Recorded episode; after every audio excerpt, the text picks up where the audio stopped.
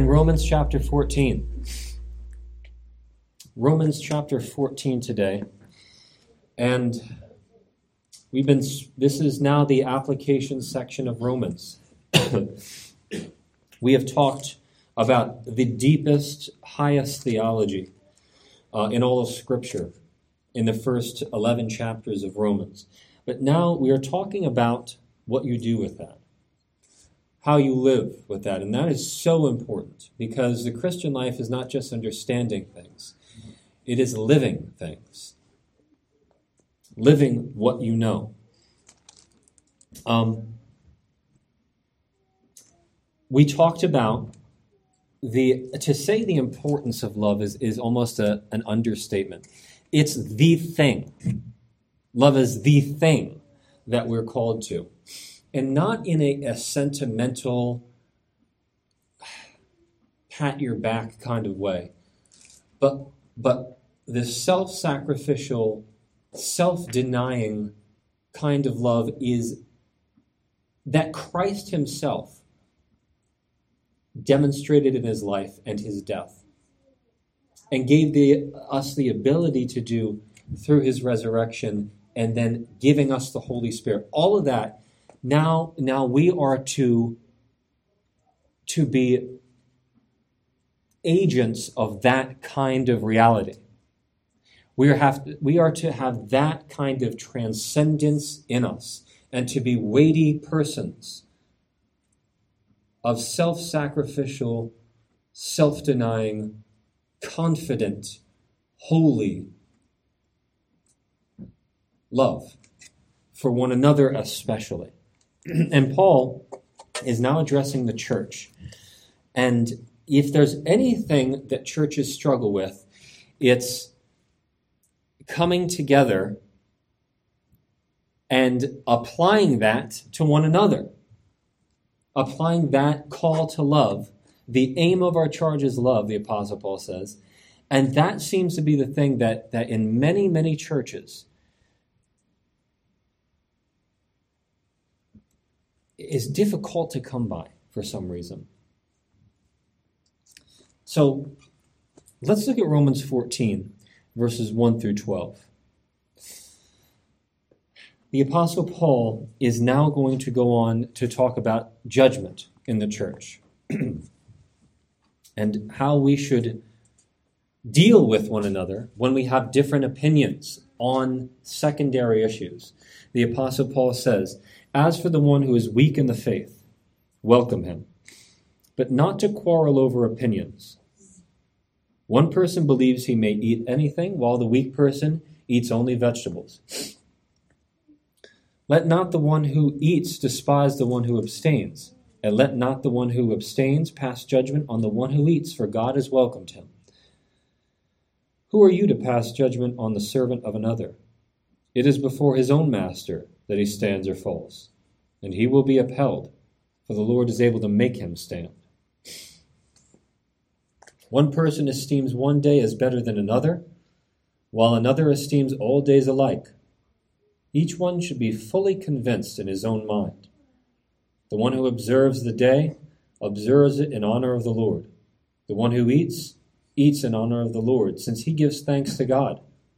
While the one who abstains, abstains in honor of the Lord and give thanks to God.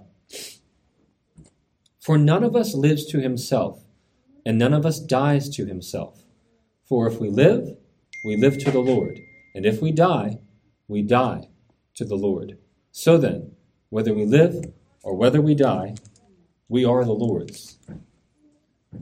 For to this end Christ died and lived again, that he might be Lord, both of the dead and of the living. Why do you pass judgment on your brother? Or why do you despise your brother? For we will all stand before the judgment seat of God. For it is written, As I live, says the Lord. Every knee shall bow to me, and every tongue shall confess to God. So then, each of us will give an account of himself to God. This passage is about disagreement. Now I know it was it's gonna it's a shock to you that Christians would disagree with one another, right? I mean, this is shocking that this would happen. No, I don't think this is a surprise to anyone that there would be disagreement in the church. But Paul is here uh, addressing specifically two groups of people. Number one, the strong. It, it, in verse in chapter 14 all the way through chapter 7 uh, 15 verse 7 yes verse 7 he's addressing the strong and the weak now the strong are those who have fully embraced their freedom in christ and applied it to aspects of holiness and other aspects of life. The weak brother or sister is the one, and we'll unpack this in a minute, but the weak brother is the one who has not thought through and applied all of the implications of the gospel to their spiritual life. That's the weak person. They believe in Christ, they trust in Him for salvation, but they have not yet fully applied all that Christ has done for them to their life. They're the weak brother. And they don't live as free as the strong. and ultimately, Paul is saying in this passage that these are disputable matters that he's bringing up. These are all not necessarily matters of salvation.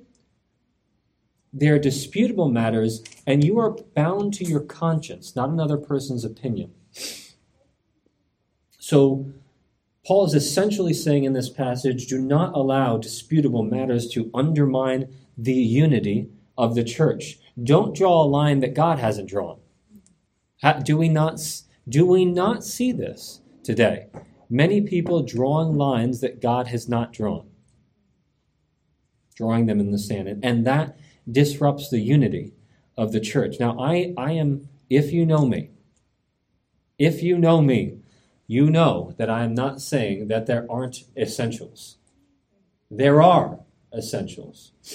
And that's what I'm draw that's I'm drawing a line. I draw lots of lines.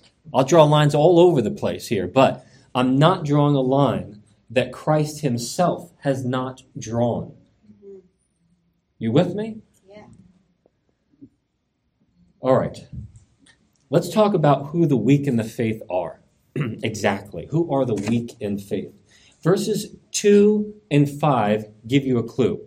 I'm going to pause for 15 seconds, let you read that, see if you can come up, come up with it yourself.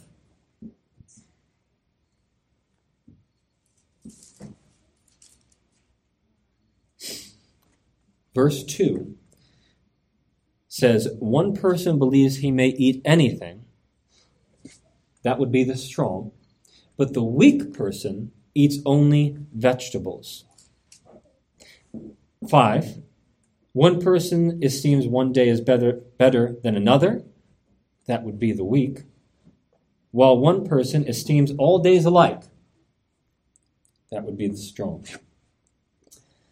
Well, in verse 2, the abstaining from meat and eating only vegetables refers most plausibly to a Jewish person who has converted from Judaism to Christ. And yet, yet, even though they've converted, and even though they would not consider themselves Jews anymore, they still are, um, even though they wouldn't consider themselves um, following the law of Moses. Now there's a new Moses, a new Christ. Nevertheless, they still feel the weight of Old Testament taboos on their life. They, they still feel the weight of kosher laws. And in fact, they're living in Rome. They don't even know where this meat came from, how it was slaughtered, if it was sacrificed in a temple. Is this from something that parts the hoof or not? It's so rather than just eat the meat that's sold in the market, who knows what it might be, they say, we're going to eat only vegetables. So this refers to the scrupulous Jew who has converted, yet still feels these Old Testament sensibilities. In verse 5, they esteem one day over another. They still feel like they need to observe the Sabbath.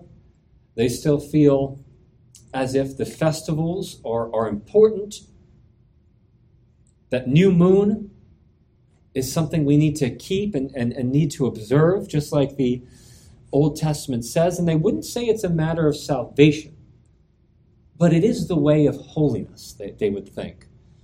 And their conscience is, is pricked by people who don't do the same thing because they're just coming out of this unique, redemptive, historical situation. So, this refers to the Jew who has placed faith in Christ, and yet they're still sensitive to the taboos of the Old Testament law.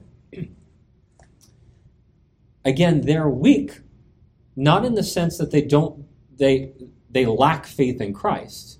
They have faith in Christ. They are weak in the sense that they have not fully embraced their freedom in Christ and allowed that freedom to permeate every aspect of their spiritual life. They're free from ritualism.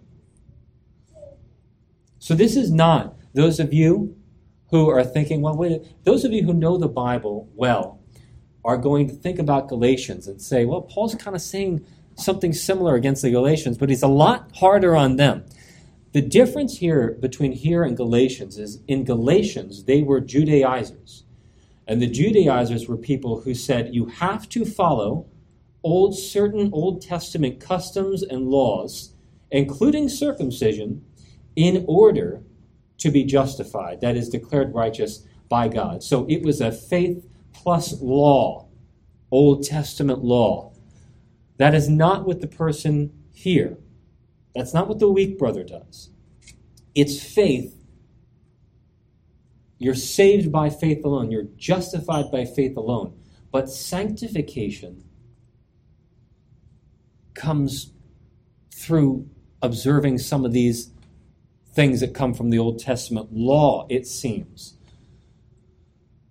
So, this is not the way to salvation, it's the way of the saved, they would, they would think, because they haven't fully applied Christ to their life. So, one commentator, Thomas Schreiner, said that their faith is genuine, but it is weak, precisely because they believe that the law should be observed in terms of its ritual obligations. Such ritual observance does not nullify the authenticity of their faith, but it does indicate a certain deficiency. What is that deficiency in their faith? Again, they have not allowed Christ, their freedom in Christ, to permeate every aspect of their life.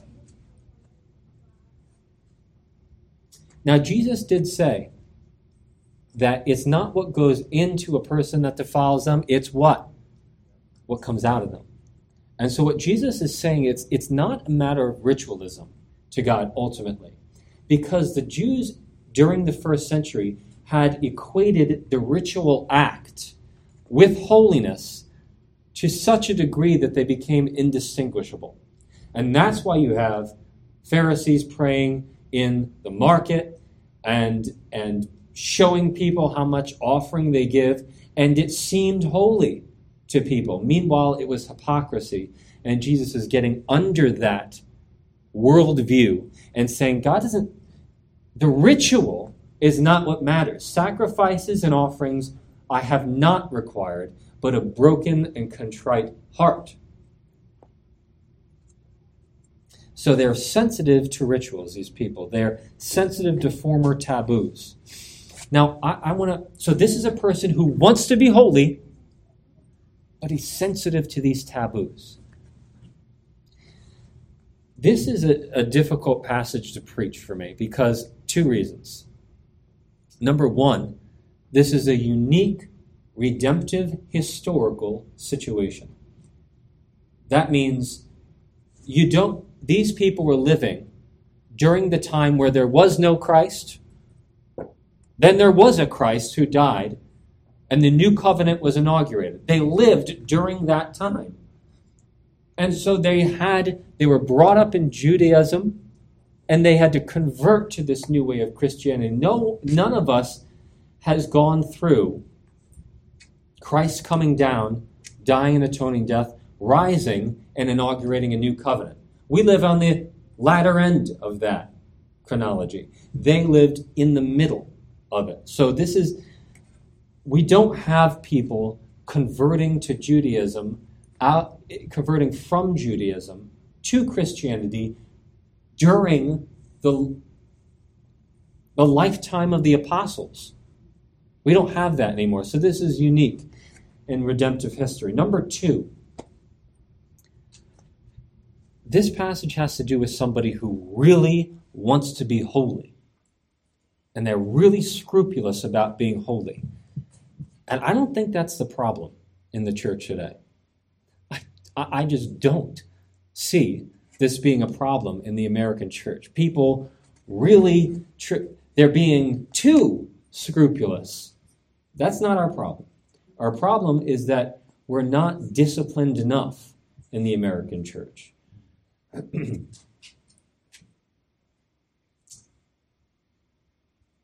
so, I don't know. Those are two reasons that this passage is difficult because I don't want you to get the impression that holiness is exhausted by the phrase, you know, exhausted by uh, don't try that hard or something. That's not what I'm saying. I, I am saying, though, that there are still weak people in the faith and there are still strong people in the faith, even though the weak brother um, is not as common in the same sense as he is weak here. So, who is the weak brother today? The weak person would be those who, because of their conscience, abstain from things that God has not prohibited and who prohibit what God has allowed. You follow me? They abstain from things that God has not necessarily prohibited, and they prohibit things that God has allowed. This would be the weak brother today, yet they still believe in Christ. So, the classic example of this will be drinking alcohol or smoking. Um, these are not things that God has prohibited. Um, but many people, especially those of Baptist circles, feel like uh, drinking. This is the classic Baptist thing where, you know, holiness is exhausted by not drinking. And so they really feel like drinking alcohol is a sin, and, and that's not clear in Scripture at all. But for them, they don't drink. This is this is the weak brother because even though I think if you do abstain from alcohol because of your conscience, that's a good thing. It's a good thing. And we'll see that next week. However, nowhere in Scripture are you told to do that. Um, in fact, it seems that Jesus drank alcohol himself, and so you're you're free to do that. Um, nevertheless, um, some people have this conscience. Their conscience is pricked if they would drink alcohol.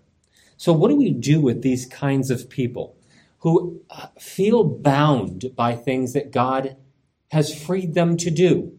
What do we do with these kinds of people? Well, number one, what does Paul say from the get go? As for the weak person in faith, what do you do? Correct them. Right? No, he doesn't say correct them, he says welcome them. As for the one who is weak in faith, welcome them. Why is that? Because the basis of your union are not is not in your opinions on these secondary issues. The basis of your union is your union with Christ. And if someone else is united with Christ, welcome. Welcome that brother. Secondly, he says, welcome him, but not to quarrel over opinions. Welcome him, but not to quarrel over opinions. And it seems like a lot of Christians, maybe even well meaning Christians, want to quarrel over opinions on things. And uh, uh, uh, they use, they use their opinion on a matter of doctrine or spirituality as a sword to divide. And I have seen this. Um, I know I know of some people who I hope are not watching this because I don't want them to think that I'm preaching about them. But I know of some people that have chosen one or two points of doctrine that are that are secondary, and they make that the thing, the thing about what what Christianity is all about, or what you guys are missing. So this is it's very important to not make secondary issues a sword and divide the brethren with that. Right? Don't quarrel over opinions. I heard Ray get, said it well the other day. He said, "What um, Christians don't fight. Christians have intense fellowship." I love that phrase. But they have so they have intense fellowship about these secondary opinions. Now, again, quarreling is not to be confused with disagreement. We can disagree. And I, can, I will even debate you on something as long as that doesn't become a point of contention or a reason for dividing in something. So I want to talk about theology. I, I want to, I disagree with all of you on something, and you disagree with me on stuff. But I love talking about that with, with a brother or sister, points it, and trying to work out these things. But as long as I can shake your hand now and in the kingdom, then, then I'm good to go. So, uh, disagreement would be faith seeking understanding. I'll do that all day with you guys. I want to have faith with you and seek understanding together. Be reproved, rebuked, exhorted, but quarreling is opinion seeking victory. That's the difference. So, disagreement, debate, faith seeking understanding, quarreling is opinion seeking victory. Okay? Let's let's do let's disagree. Let's have honest intellectual disagreements, but let's not make the opinion the thing that we try to beat the other one with and achieve victory through that opinion. I'll do that with an unbeliever, but not you. Third, Paul says, so don't, first of all, welcome him. Second of all, do not quarrel, not to quarrel over opinions, not to make, not to try to achieve victory with your opinion. Third, he says, do not despise the weak brother. Now, despise, the Greek means to treat with contempt. It means to look down upon, ridicule, or even mock because they have a different opinion than you. Now, this is an admonition to the strong, by the way, not to despise the weak brother who is more scrupulous than you. Because there is, an, there is a, the tendency of people who feel more free in Christ, who are more free, who sense their freedom in Christ, to ridicule and look down upon those who are more scrupulous and those who they perceive as more legalistic than them. And they, they might even mock them. And they'll say, ah, well, this, this guy doesn't drink, he doesn't smoke, he wears a suit and tie to church. I mean, this guy, this guy's one step away from being a, a, an Old Testament Jew. I mean, you know, and so what, what happens to this person's heart is they become legalistic about not being legalistic. They, you know, they become a freedom Pharisee.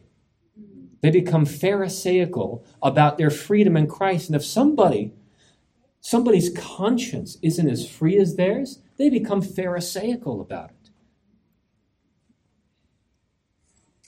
And that, then, then the Pharisee, the Pharisee, the Phariseeism that they promote is a new legalism that looks free and loose. And, and if you're not doing that, then you're out. You're out. We'll divide you. We won't welcome. We'll divide because of that. And there are, there are a lot of churches that do this new legalism. You know, and well, I won't go into it, but that, that they're all about their freedom. I mean, they got the freedom thing down, you know.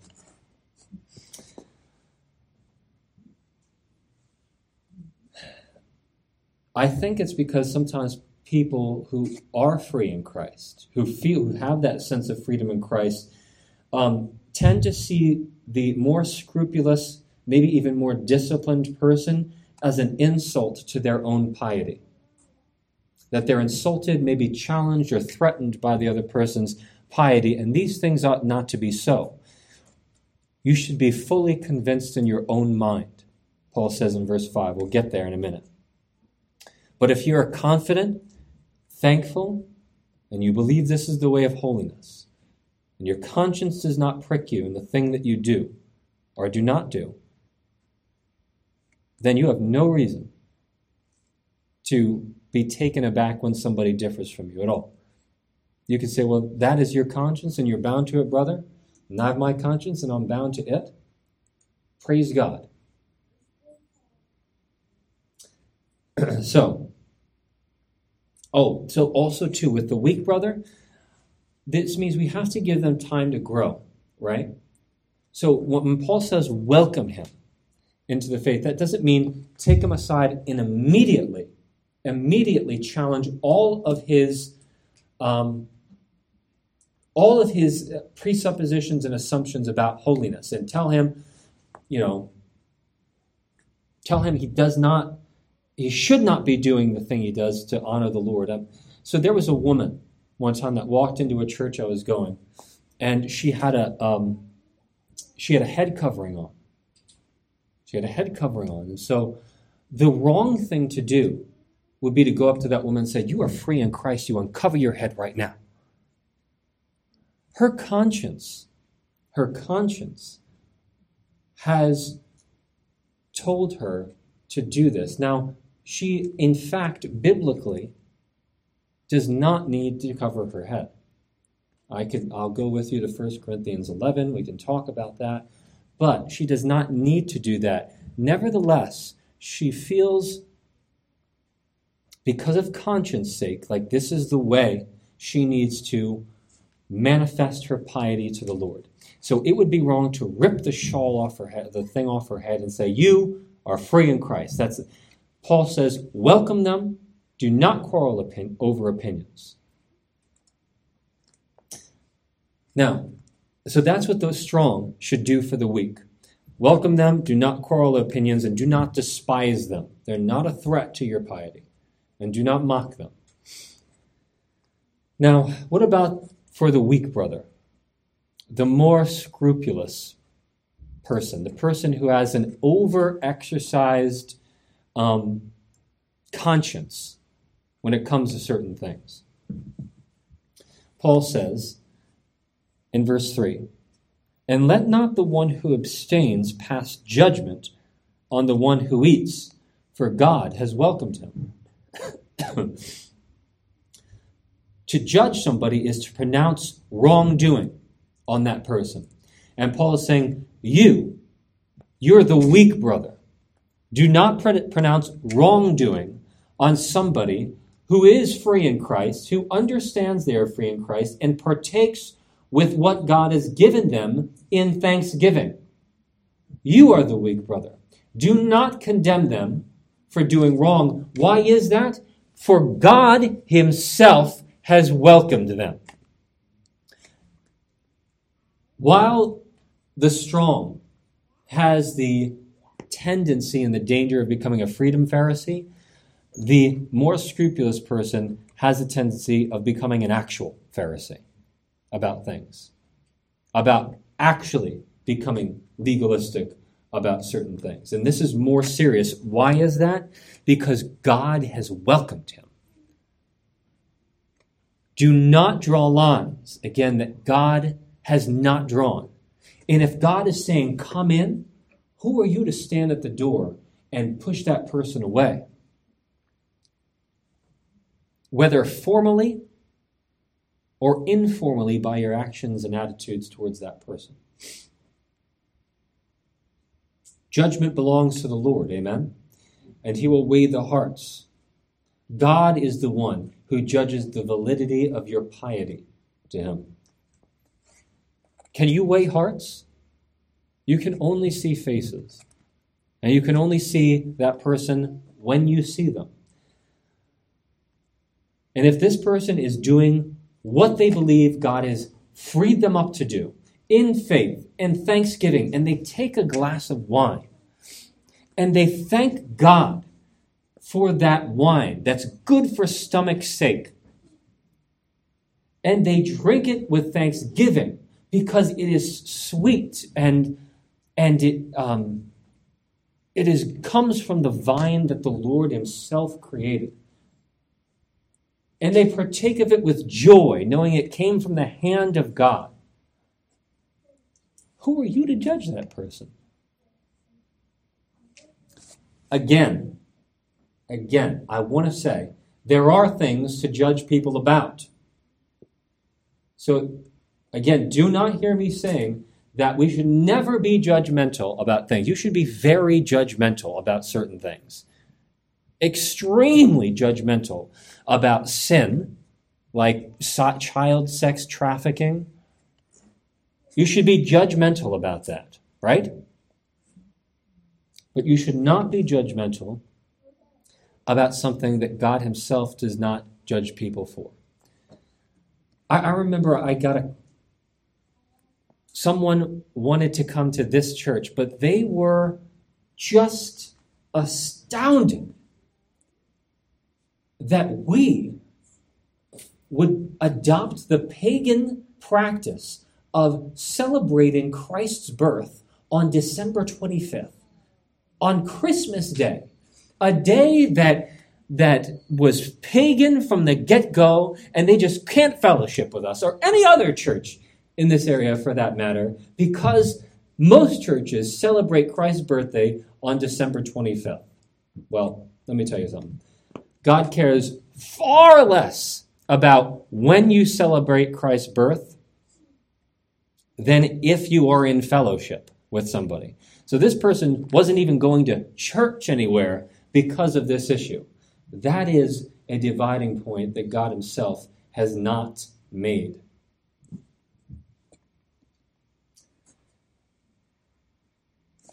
There was, I heard a story about also too about a new church plant like us, a church, a church plant, uh, maybe 25, 30 people, and they decided to take a cruise together. And this would be great. I don't know where they went, but they went on the cruise together, and they were happy and joyful. But um, and, they were and were doing the work of the gospel, from what I understand. They were really moving forward. And um, during the cruise, some of them drank a little wine with their with their um, meal, and some didn't. They took great offense at this. And as the week went on, this became a real point of contention, and quarreling and fighting ensued. And by the time they got off the cruise, the church had split into the drinkers and the non drinkers, which is just insane to me. I mean, so that is not a line that God has drawn for you. You're bound by your conscience. Your conscience does not bind the other person. Okay? So, who are you to pass judgment on the servant of another? It is before his own master, and I'm not your master, that you stand and fall. For the Lord is able to make him stand, and he will be upheld, for the Lord is able to make him stand. Now, again, I've been saying this a few times, but verse 5 gives us the rule in this situation. How can you honor the Lord? Verse 5. One person esteems one day as better than another, while another esteems all days alike. Each one should be fully convinced in his own mind. You should be fully convinced in your own mind. Not just convinced, by the way, fully convinced in your own mind. Fully convinced. Don't just drink because other people are drinking and you kind of it kind of wounds your conscience a little bit and but you still do it you should be fully convinced in your own mind take that and drink it to the glory of god if you're going to do it now obviously drunkenness is a sin so do not be very very careful proverbs says when the when the drink and the glass swirls around and you get dizzy. So drinking can be dangerous, but if you do it once in a while with sobriety, do it for the glory. Be fully convinced in your own mind as you do it. Each person should be convinced, but of what? Verse 6. The one who observes the day observes it in honor of the Lord. The one who eats eats it in honor of the Lord, since he gives thanks to God while he eats it. So you should be fully convinced that what you're doing, you are doing in honor of the Lord as you give thanks for doing it. Give thanks for doing it. Do it in honor of the Lord. Drink that wine in honor of the Lord.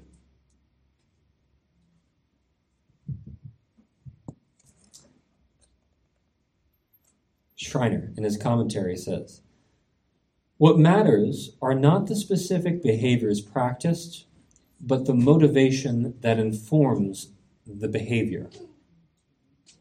So, what matters are not the specific behaviors practiced, but the motivation that informs that behavior. The Lord cares about your motivation in these issues more than the action itself. Now, if you were brought up in a culture where just some in where you were taught that wearing shoes in church is a sin and you cannot shake that you cannot shake that you should not do it you are bound by your conscience to not do it. Maybe that sounds a little radical to you, but I really believe that you're bound by your conscience. Now, as you grow, your conscience can be more informed. But if you wound your own conscience, that is not good for your soul. That bruises and breaks your conscience. And then you're able to override your God given conscience in other situations as well. So, but don't always let your conscience be your guide. Don't always let your conscience be your guide, far less your heart. Let Scripture be your guide and make sure your conscience follows that. Um, so the Lord looks at the outward he, he looks at the inward, rather. He looks at the motivation. He looks at the heart. So let's say there's one man, solid, reformed fellow, Presbyterian, OPC, even. And he fasts and he reads the scriptures and he abstains from many silliness, many, many silliness, many silly things in the world. And um, he comes to church in holy attire, like the Psalms say. And um, as he does those things, he does it filled with pride, with how holy he is. And he does it filled with contempt for how other people are so worldly and are so undisciplined. And then there's another man who is very busy in life and he, he has a tough work schedule, wishes he could spend more time in Scripture, um, humbly seeks to, to walk with God, um, comes to church, you know, in a t shirt, jeans, you know. Who do you think? Who do you think God accepts? It's not the first man. It is not the first man. Even though the first man looks good, It is the second man who humbly throws himself upon God's mercy, tries his best to honor the Lord in the thing that he does. the Lord weighs the heart. So, in verse 7 through 9 now, we are given the pinnacle of the Christian life. That the Christian life is lived not unto other people's consciences, it's lived unto the Lord. 7 through 9. For none of us lives to himself, and none of us dies to himself. For if we live, we live to the Lord. And if we die, we die to the Lord. So then, whether we live or whether we die, we are the Lord's, not other people's. We have one master, and it's before him and for him that we live. For his glory. For to this end Christ died and lived again, that he might be the Lord, both of the dead and the living. So, living your life as an act of worship, giving thanks to God for things you are free to do.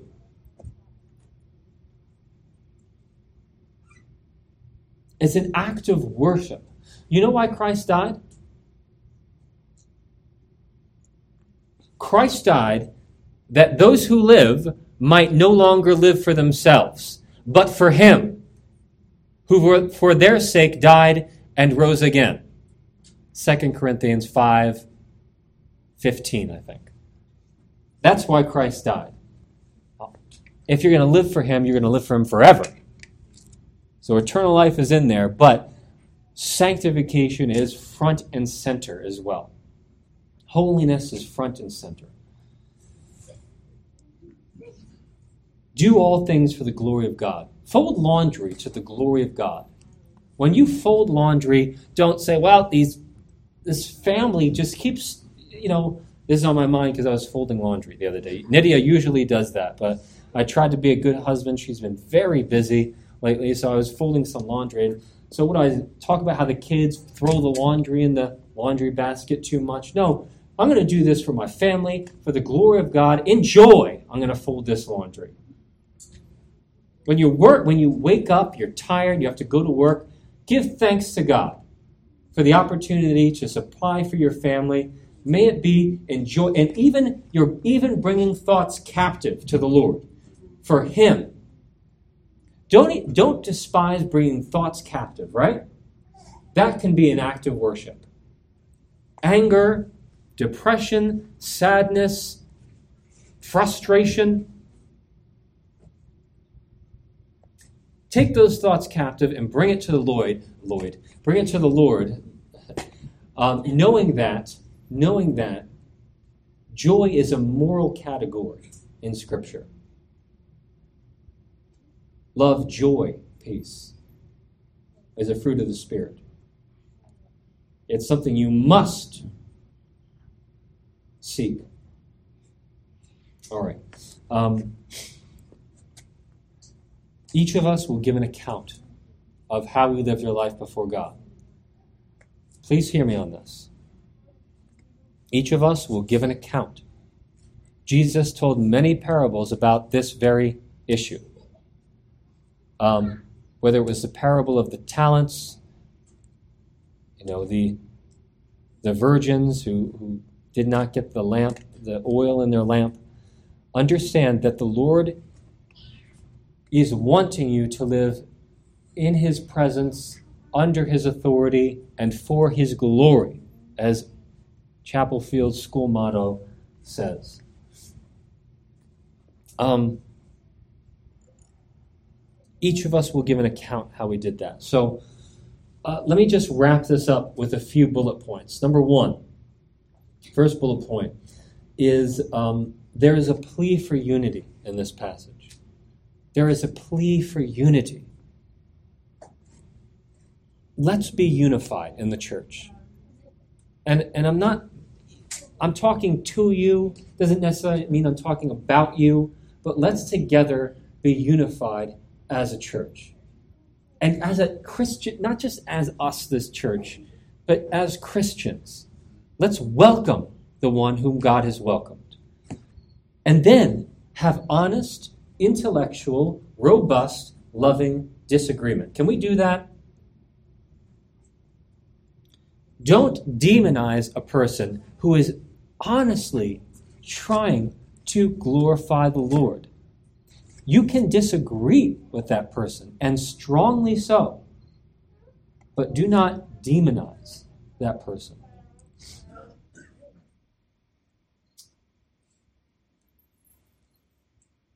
I, just want to take you to a passage that's been on my mind James. Let's go to James chapter 3 really quick. Hopefully, this will be helpful to you because um, James chapter 3, after Hebrews, or James chapter 3, verse 13.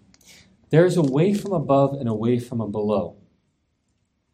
And what I'm telling you right now is I'm asking you to understand that the Christian life is about becoming also, it's about abiding in Christ, number one.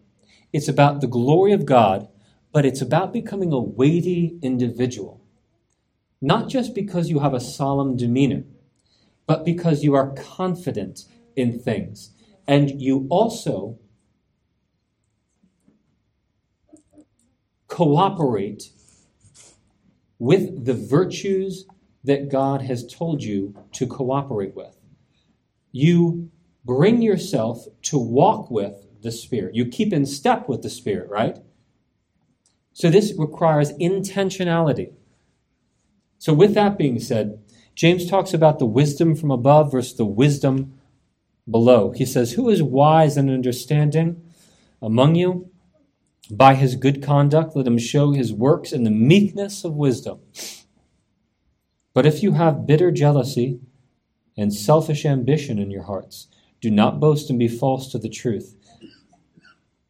This is not the wisdom that comes down from above, but is earthly, unspiritual, and demonic. Now that is that's powerful. The wisdom from below is earthly, unspiritual, and demonic. That means there are demonic forces that you and I can give power to.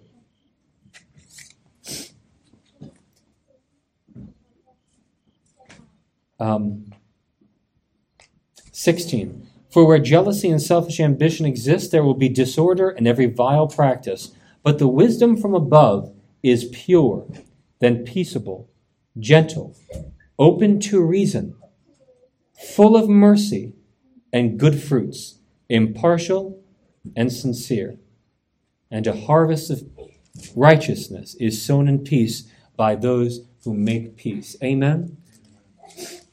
Peaceable, gentle, open to reason. I'm open to reason with you. I want to be gentle with you. Merciful and full of good fruits and impartial. So, that's what we have. We have the way from above versus the way from below. Um, I forget what bullet point I'm on, but secondly, I think, don't create those boundaries that Christ himself has not created. Please don't do that. Even theologically, this happens. There is a debate in theology. You will not be- believe this debate. Not that it's there are, rather than going into a diatribe, there is a debate about the impassibility of God which is the idea that God, whether God can or cannot feel emotion, that has actually split churches and has actually led to firings in seminaries and fights and arguments. Now, it, I deny impassibility because you could not read the Bible honestly if you believed in impassibility. But um, at least what I think. I mean, I'm, I'm open to being corrected on that, but um, but this seems like such a fine point of doctrine to me, and it's it's just an example of how we can pick certain things and make it a sword and divide the brethren. So don't create boundaries that Christ himself has not created. Third, do not undo boundaries that Christ has created. Please understand. This is specifically about, and everything I've said today is specifically about disputable matters of piety, not about blatant sin or essentials of the faith. Okay? Not about that. So do not undo boundaries that Christ has created. Because a lot of people will just, oh, love this passage, oh, relish it. Yeah, no judgment. We just need to get along, and that and they'll blur boundaries. Don't blur boundaries. Contend for the faith once delivered to the saints. Lastly, all of your piety should be unto the Lord, out of a pure, confident conscience. Okay? How does your spirit led conscience direct you, not others, to honor the Lord? How does it direct you specifically? You specifically, not others, to follow the Lord. We'll pause there. Next week, we'll pick up at verse uh, 13. Let's close in a word of prayer. Now, unto him who is able to keep you from stumbling and to present you faultless before the presence of his glory with great joy, to the only wise God, be glory and majesty and power and dominion before all time, now and forevermore. Amen. Amen. If anyone would like special prayer, I would love to pray with you. God bless you.